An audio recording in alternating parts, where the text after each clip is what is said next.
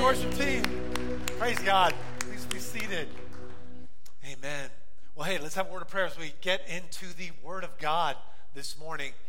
Lord, thank you for the opportunity we have to just be amazed at your greatness, how great you are, God. All around us is your handiwork.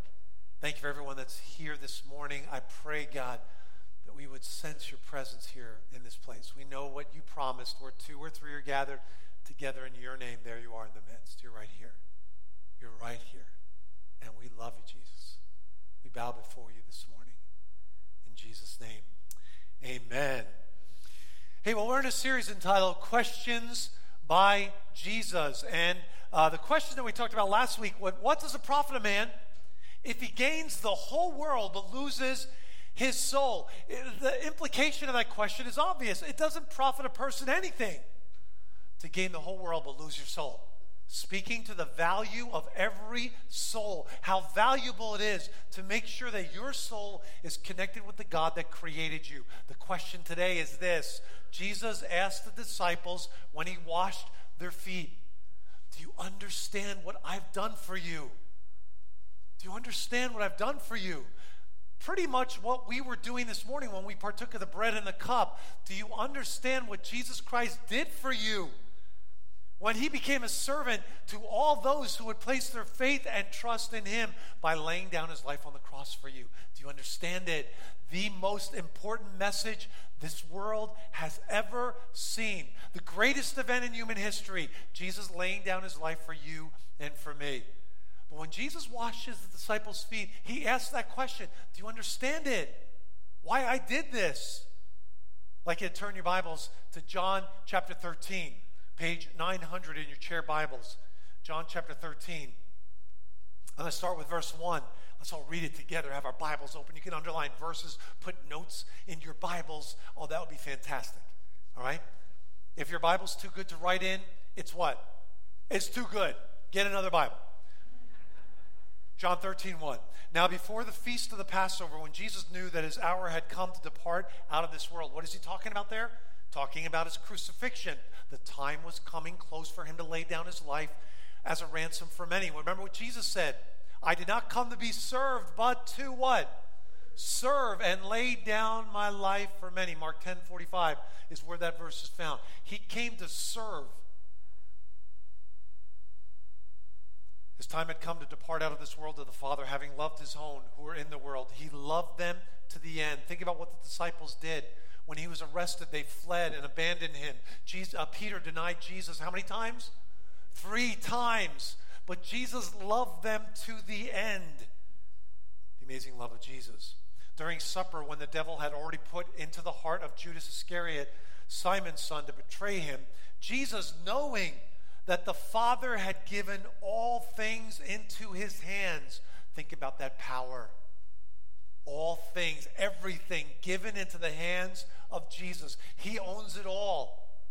Then it says this about Jesus that he had come from God and was going back to God. You know, I love that verse because when I read this passage, I think how amazingly wise of the Holy Spirit to make sure that verse was in the Bible. It didn't have to be there. Could have just said um, that he loved his own to the end, and he got up from the table and took off his outer garments and washed the disciples' feet. But this verse is added for a reason. He knew that all things were given into his hands. He knew that he had come from God and was returning to God.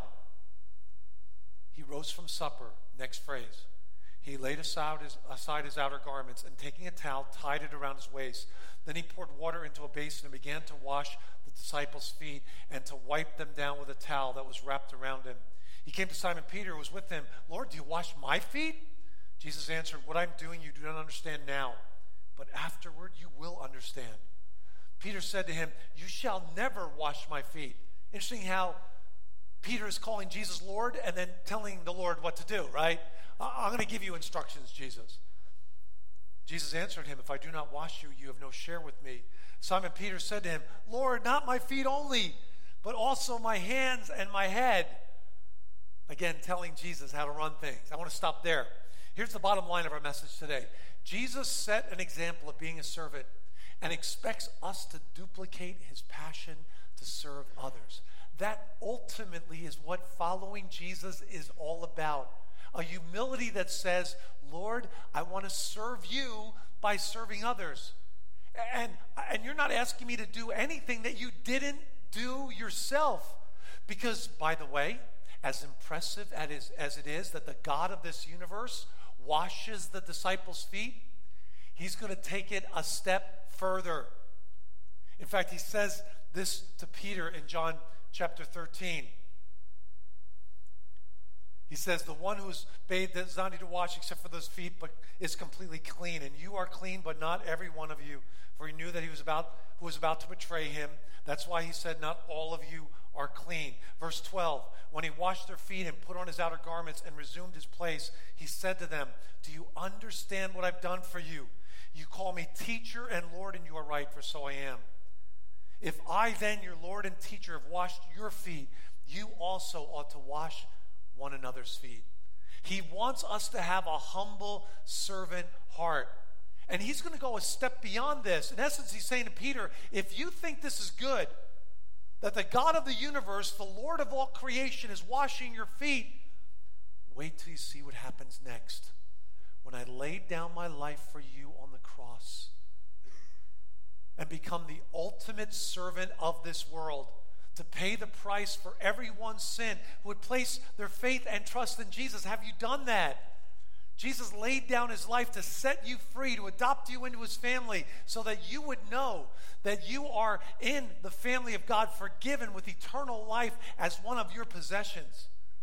See, this is the first thing I see in the text. It's this find your motivation to serve in the fact that you came from and will go to God. I love how that verse is in this text. Jesus knew that he came from God and he's going back to God. Same is true of you, by the way. Hope you know beyond a shadow of a doubt that you came from God, that God created you, that you are here for a reason, that God knows every day you will live before you ever lived it.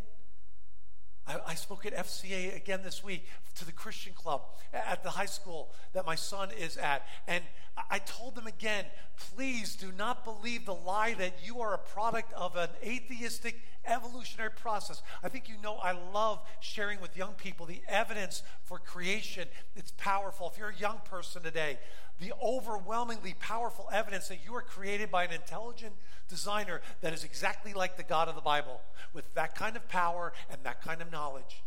He made you.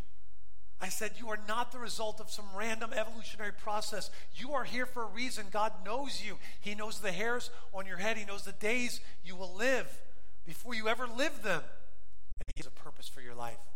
He has a purpose for your life. Do you know that beyond a shadow of a doubt today?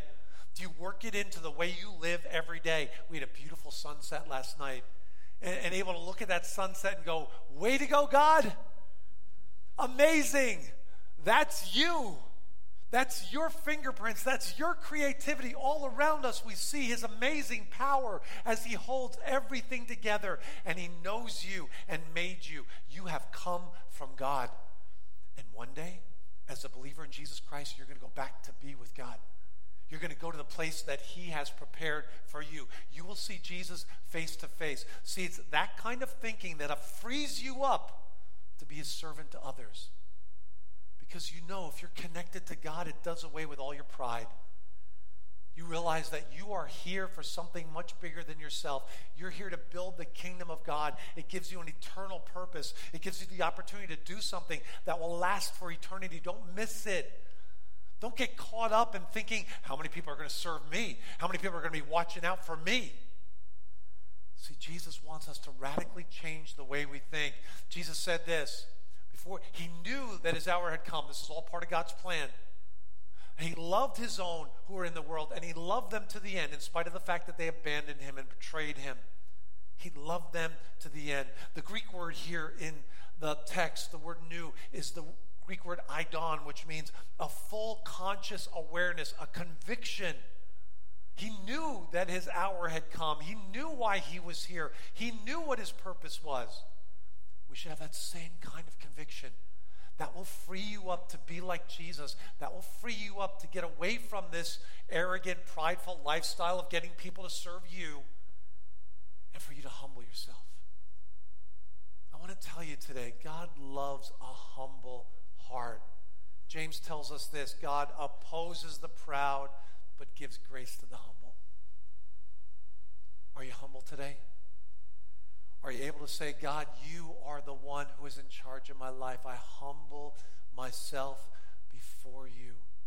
My life is yours. I want to be like you, and I want to live a selfish life. I want to live a selfless life like you did for us when you laid down your life on the cross. See, that's what Romans talks about. This is a verse you may be familiar with. Romans 12 says this Do not be conformed to this world. The challenge for all of us is to not to think like the world. People may not verbalize it, but they're looking for people to do for them. Watch out for me. I don't have time to watch out for you. That's the thinking of the world, to live a self centered life. Don't be conformed to the cookie cutter pattern of this world. Be radically different by the power of Jesus Christ, who said this through the Apostle Paul be transformed by the renewal of your mind, by thinking very differently than the world and that by testing, when you live it out, you'll discern that the will of God is good and acceptable and perfect. As you live it out, you find that this life has fulfillment, this life has meaning, this life has purpose that you will not find in the world. And I love how it goes on and says this For by the grace given to me, I say to everyone, not to think of himself more highly than he ought to, here the word is again, think, but to think with sober judgment, each according to the measure of faith God has assigned to think in a radically different way. Time we come to church, we know that we're a community of believers here to serve Jesus. And by serving Jesus, we serve one another. And we have a servant's heart, and we've humbled ourselves before God. And we say, God, I want to do life your way, not mine. I want to have this servant's heart that you had, Jesus. That's what he says here. Do you understand what I've done for you? I've set an example for you. So, if we want to be a follower of Jesus, if we want to come anywhere close to being like the one that we've dedicated our lives to, it means to develop a servant's heart. Husbands, are you serving your wives with a servant's heart? Wives, do you serve your husbands with a servant's heart? Parents, are you serving your kids? Yes, leading them, yes, guiding them, but they see in you a servant leader that's like Jesus. Kids, are you serving your parents? Having a servant's heart for your parents, friends of yours? Are you serving them with a servant's heart? Do they see in you a Christ like spirit that's radically different than the self centered actions of this world? You might say, well, Mel, what are some of the things that we should be thinking or meditating on? Let me just give you some verses I found in the Psalms. Psalm 77 says this I will ponder all your work and meditate on your mighty deeds, like that sunset that we saw yesterday like the beauty of God's creation all around us, like the thought of the cross, that God would go to the cross for me. I'll meditate on your mighty deeds, God. Psalm 119. I'll meditate on your precepts, the truth that I find in your word, and fix my eyes on your ways. Later in Psalm 119, even though princes sit plotting against me, your servant will meditate on your statutes. What David is saying is this even when I have problems, even when there are people against me, I'm going to meditate on your word and the principles of it. Psalm 145 says this On the glorious splendor of your majesty, on your wondrous works, I will meditate. To realize that you have this awesome relationship with a God that has everything in his hands, all things given to Jesus Christ. He controls it all, he pulls it all together. And this same God takes off his outer garments, gets on his knees, and begins to wash the feet of his disciples who would in a few days betray him and abandon him. He's an awesome God. Don't you love serving a God like that? Aren't you excited about serving a God like that? It's awesome that he would portray himself in that way. And remember, it's right after it says, knowing that all things were given into his hands. He had awesome power. He didn't come out of that thought and say, okay, you know what, God is just, the Father has just given me all things. Disciples, worship me. No, after that thought, he takes off his outer garments and takes the lowest job of any servant in the household Because washing the, the feet of the guests of a household was the lowest job of any servant. That was a job no one wanted to do. And be, in spite of the fact that Jesus did that job, it still stunk. Amen? It was still a stinky, dirty job that Jesus did. And if you've ever had your feet washed, you know there's a feeling that happens. I've had it done a few times to me. Someone else washing my feet. And the thought that overwhelms you is this I'm not worthy. No, no, don't, don't do it. I, move on to the next person. Please don't wash my feet. I, I, I don't feel worthy of you washing my feet. That's another person washing my feet. Can you imagine it being the God of this universe? Like happened with Peter and the disciples in this passage. That's the kind of God we serve. And he said, I did it for this reason to set an example for you. Riverview, we need to be a church that loves to serve, that puts away our self centered, selfish lives and serves one another with joy, knowing that ultimately in serving one another, we serve Jesus. In helping one another, we in essence are helping the Lord. And that when people walk into the Riverview Church family fellowship, they say, Man, there's something so different about this church. They love serving one another. I know my wife has friends that come from Germany and this is the constant question we get because in Germany it's a state church where the government pays for people to work in the church. People will say to us all the time from Germany, Mel, do these people are working out here at the donuts and the and the coffee? Do they do that? Do they get paid for that? Or do they do that as volunteers? I said, well, they do get a donut uh, uh, for doing that. No, they do it as volunteers. They can't believe that there are so many people serving in so many different capacities as volunteers. Why? Because we do it for Jesus, because He set the example for us. And if there's one way in which Jesus Christ can be powerfully seen in you, is to have a servant's heart.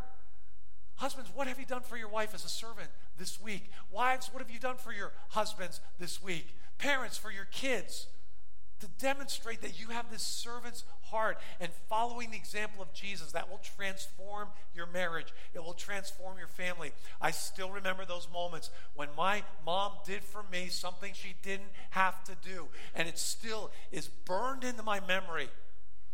Man, my, my mom was a servant to me. She did it out of love for me other people that have touched my lives who weren't paid a penny to do it. They came as volunteers into my life and, and, directed me and got me back on the path and loved me and reached out to me and cared for me. Those moments are burned into my memory. People that touched my heart and my life because they were being like Jesus. And I want to tell you that's happening all around the church. It's happening all around the church. And if anything, we want to see that happen more so that more people can experience the joy of serving. What are the things that Jesus was focused on? Let me give them to you quickly. He was focused on an intimate relationship with his Father. He knew the Father had given all things into his hands. He knew he came from the Father, was going back to the Father. He had an intimate relationship with God. So should we. Do you have a relationship with God? Do you think about him throughout the day when you're not here at church? There's an amazing step of maturity that happens in the believer's life when they know moment by moment, I am with God. I have an intimate relationship with Him. I abide in His presence, moment by moment, relying upon Him, moment by moment, seeking His wisdom for the challenges and the problems that I face every day. Do you have that kind of awareness? Moment by moment, I'm with God. It will change the way you act at work. It will change the way you act at parties. It will change the way you act in the neighborhood because you know you're representing the God that's changed your life. So that's all about authority. It's about saying, God, you're in control of my life. My life is yours. I lay my life on the altar. That's what the Bible says. Jesus laid his life down as a sacrifice. Now he wants us to lay our lives down as living sacrifices. Here's another thing that Jesus prioritizes an unconditional love focused on the needs of others. He loved them to the end. It wasn't like, I'll love you when you guys follow me, I'll love you if you don't desert me. No, he loved them to the end. The love word for love here is that familiar word agape. It's that unconditional love. See, it was a priority of Jesus' ministry. Here's another thing a consistent walk regardless of the circumstances. Again, they abandoned him, but Jesus loved them to the end. I want to ask you Do you just love the people that love you? Do you just love the people that love you? Or, or do you say, No, Lord, regardless of what happens, I will love you? And the people that are difficult to love, God, help me to have the strength to love, love them as well. It's easy to love people that love you. The test is when someone hates you, can you say, God, help me to love that person? That person is blinded by Satan and the evil one. That person's a victim of the deception of this world. God, help me to love them. I like what says here love that reaches to the fullest extent is the kind of love Jesus had. It could be tra- translated in this way in the verse He loved them to the uttermost. Jesus poured out his cup of love to the bottom of the cup for us, emptied it all out for us. What's that all about? It's about integrity, it's about being who God wants us to be, it's about being the follower of Christ that we claim to be, living our lives with integrity. Here's another thing that Jesus talked about a confident knowledge of who he was. This passage talks about knowing exactly who he was, what his identity was. I want to ask you someone came to you today and said, Hey, what defines your life? What defines you? My prayer would be without hesitation, you would say, What defines my life is my relationship with Jesus Christ. What defines me is I have become a follower of Jesus. He impacts every compartment of my life, He impacts the way I do everything because He's worthy of that. I'm not going to follow any other author or leader in this world outside of Jesus because Jesus is the one that died and rose again. I'll follow him. He is my identity. Do you know beyond a shadow of a doubt, and the people around you know that you believe this? You have come from God. You don't believe the thinking of this world. What's taught to our students in public high schools, which is so sad. It breaks my heart every time I walk on a campus and have to speak to a Christian club on campus that these students are being taught that they're the product of a random evolutionary process rather than a God who loves them. It's being robbed from our young people because that is the truth. They are the product of a God who loves them, who stamped his image upon them. That should be their identity. And that will change the way you live. When you're connected with God and you know you came from God and you're going back to God, it frees you up to be the servant that will serve God, this living God who holds it all together. And you're free to say, you know what, I'm going to serve others. That's not always easy, right? I remember when we planted a church in Chicago, and we uh, picked a junior high school to be the place where we would plant a church. And there was a cafetorium there about the size of this room. There was a cafeteria, and they could turn it into an auditorium by putting out chairs. We rented that building. And every Sunday morning when we started our church, I still remember the first Sunday, we brought this big trailer with 12 rolling cases inside. And we'd roll out these big black cases, 12 of them from this trailer. And some would go to this room for the kids there, and some would go there, and some would come in the worship center. We'd have curtains around and lights and sound system, and we put up 400 chairs. And I remember the first Sunday, we had the first Sunday we had 400 balloons that we released into the sky. Remember that? And one went from Chicago across Lake Michigan, across the state of Michigan, over Detroit into Canada.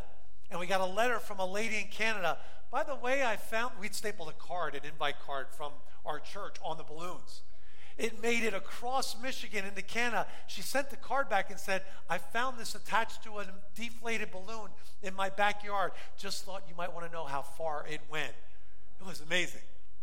And a great opening Sunday. But I remember packing everything back up in the cases, rolling them back into the trailer, closing the door of the trailer, and thinking, I am exhausted. And then remembering, wait a minute, I got to do this next Sunday and the Sunday after that and the Sunday after that. But it was a great time. And every Sunday we'd show up about 5:30 and put up about 400 chairs. And I remember we'd have donuts and coffee in the back. And I remember one Sunday, there were a little team of us were putting up the chairs, and there was a guy in the back who was just looking at us. And I didn't recognize him. Been to our church. We'd been going maybe about a month or two, and, and I saw him in the back, and he was enjoying our delicious donuts and great coffee. And I saw him in the back just standing there watching us, eating his donut and watching uh, and drinking his coffee. So I walked up to him and said, Hey, man, good to see you again. Welcome back. I said, We're setting up chairs for the service this morning. Could you help us? This was his answer. He said, Pastor, that's not my spiritual gift. And I said, You know, I feel like giving you a spiritual gift right now. Because you drinking the coffee and eating the donuts doesn't feel all that good. There's some people who just don't get it, who can't jump in when there's a need and want to serve. Maybe it's not a formal ministry that you're involved in, but it's you see the need and I'll jump in. You see the need and have a servant's heart. And you ultimately do it for Jesus Christ because you want to be like him. May this church be filled with people that have servant hearts. And I believe this when all of us are working together, no one gets burned out, no one gets overloaded. Everyone experiences the joy of being part of building. Like Ed said, have you ever done something where you have impacted the life of somebody else directly? You feel the joy of that, the joyful impact of a life that is serving like Jesus. See, the world will tell us, hey, man, you climb up the corporate ladder and you have all these people serving you, then you're successful. Jesus flips the triangle around and says, no, you are great in God's eyes when you serve everyone else. In Mark 9, he said it this way He sat down and called the 12. Hey, guys, come here. I got to tell you something. I got to tell you this really important thing. If anyone would be first, he must be last of all and servant of all. God loves the servant heart. God loves a person who's always watching for an opportunity to help someone who's in need. And I believe that God is going to work it out in a way that no one gets burned out. No one should get overloaded. And if it is, then the church, and I, I as a pastor, I'm not doing my job. I need to know that if you're feeling burned out. But there's a joy in knowing you're like Jesus. There's a joy in giving of yourself. Being a servant, by the way, does not mean you become a doormat for other people. It does not mean that. It doesn't mean that you let people take total advantage of you. I, I believe a servant is a person that helps others, but sets boundaries to help this person lift themselves out of the state that they are in. If you don't do that, you become an enabler. So it doesn't mean we allow people to totally take advantage of someone else. That doesn't help them at all. It also does not mean this that you neglect your primary areas of responsibility. We don't want anyone serving God and serving others and neglecting their marriage or their family or the responsibilities they have. You've been called to meet those responsibilities. But the joy of saying, man, I just love serving others because that's what Jesus did for me and I want to be like him. I want to be like him. Sometimes it's hard to understand, sometimes hard to figure out. How, how do I do that? Reminds me of a story of three Norwegian uh, construction guys. I'm a Norwegian, so I'll tell it as a Norwegian joke. And, and, these three Norwegian construction guys had a job to do. They, they worked at a company where they had one flagpole, and the company wanted two flagpoles because they're going to put a, uh, another flag up. So they said, hey, go out and measure the height of the flagpole, and then come back and tell us we'll buy another one the same size. So the three guys go out there, and they go to the flagpole, and they're standing at the flagpole, and they realize, I don't have a ladder. Do you have a ladder? No, I don't have a ladder. We didn't forgot a ladder. A woman comes by with her construction gear and her little tool belt on. She says, What's the problem? She said, Well, we have to measure this flagpole and we don't have a ladder. So she looks at him, walks over to the flagpole, takes her tool, uh, loosens all the bolts of the flagpole, lays the flagpole down, takes out her tape measure, runs it down the length of the pole. She measures 22 feet 10 inches, goes back to the guys and says, Hey, flagpole's 22 feet 10 inches. She walks away. The leader of the three guys, the three Norwegian guys, they, he looks at the other two and says, Yeah, isn't that for a woman? We wanted the height, she gave us the length. Sometimes the simplest things are hard to figure out for some people. And I want to tell you that's sometimes how it is with Jesus. He wants us to be servants, and we try to complicate that message. But it's really pretty simple. That you say, you know what? I want to be a person that serves others want to be like Jesus. See, Jesus demonstrated it in a powerful way for us. It was perfect leadership. He doesn't ask us to do anything that he didn't do himself. Jesus commanded us to do it. And so for us, the role is this perfect discipleship. Yeah, Jesus, help me to have the eyes, help me to have the wisdom to identify where there's a need. It might not be a formal ministry in the church, but I can jump in, jump in and help somebody, encourage somebody, pray for somebody. Get, get the church mobilized to help with this bigger need that's too big for me to handle. Help me to have a servant's heart, God. See, John 13 says it really clearly. Do you understand what I've done to you? I've done this as an example. I want you to do the same. So, what does it mean to live out your faith at Riverview Church? People have asked me, Mel, if I come to Riverview, what, what should I do? What should I try to do? as a person who attends this church, let me give you a few W's, okay? Number one is this weekend worship. We would love for you to come together with other brothers and sisters, and I hope you feel the love of God in this place. I am a sinner saved by God's amazing grace. No better than any of us who come to the cross and realize we fall short of God's standards. So all of us can be real about our struggles and come together and worship God and lift Him up. It's all about Him. It's all about Jesus and what He has done for us on the cross and how the Father sent Him and the Holy Spirit wants to live inside of us and empower us. Then to maybe a weekly Bible study. We'd love for you to get involved in a home group or a Bible study so you begin to feel connected here. You have friends here when you come every Sunday that you feel welcomed here. We have groups like the Recovery Ministry that meet during the week that help people over habits and hurts and hangups that they have. We have all these different Bible studies that are going on. You've seen them all announced. That's another area of involvement. That you get in the Word during the week. That in response to what you're hearing here, you say, Man, I'm going to get into the Word five minutes a day. Just five minutes. Open up the Word and just read it. Maybe read through the Gospel of John, one chapter a day, and just say, God, help me to understand what I'm reading today and apply it to my life. Here's another W to work for Christ, to find a way in which you can shoulder regular, ongoing ministry responsibilities to serve others. You will find a joy in that. Yeah, there'll be times when you're going to feel exhausted. But I want to tell you some of the best memories I have in ministry are the mornings we met to set up the chairs and the times that we met to t- close it all down, put the trailer up, and have a pizza party when it was all done. Amen, Barbara? Those were amazing times. Never forget those people, even though we were exhausted. Number five, to walk step by step, taking the Word of God and applying it. And lastly, to be a witness, to be a light for Jesus. That's the ultimate way to serve, is to introduce people to this amazing God that we love here at Riverview that has changed our lives by His grace, by laying down His life for us. Amen, church? Amen. Amen. Let's bow our hearts in prayer this morning. As your hearts are bowed this morning, we just want to say, Lord, we're thankful. We're grateful. You've changed our lives. You modeled for us as the God of this universe, everything in your hands, all power at your disposal. You got on your knees and washed the disciples' feet. Wow. We love serving a God like you.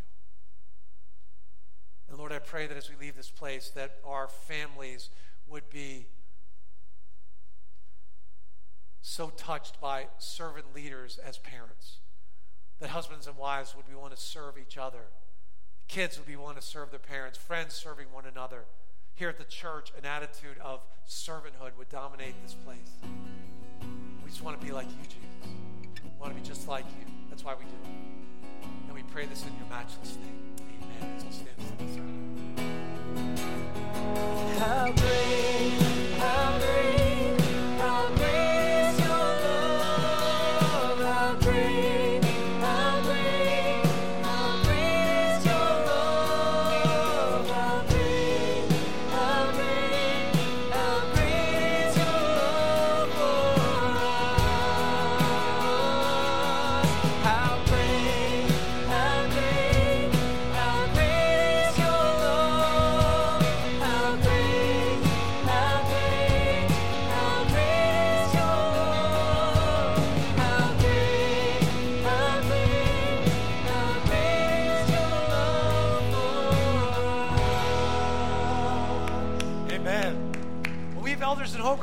who love to pray with you about anything going on in your life.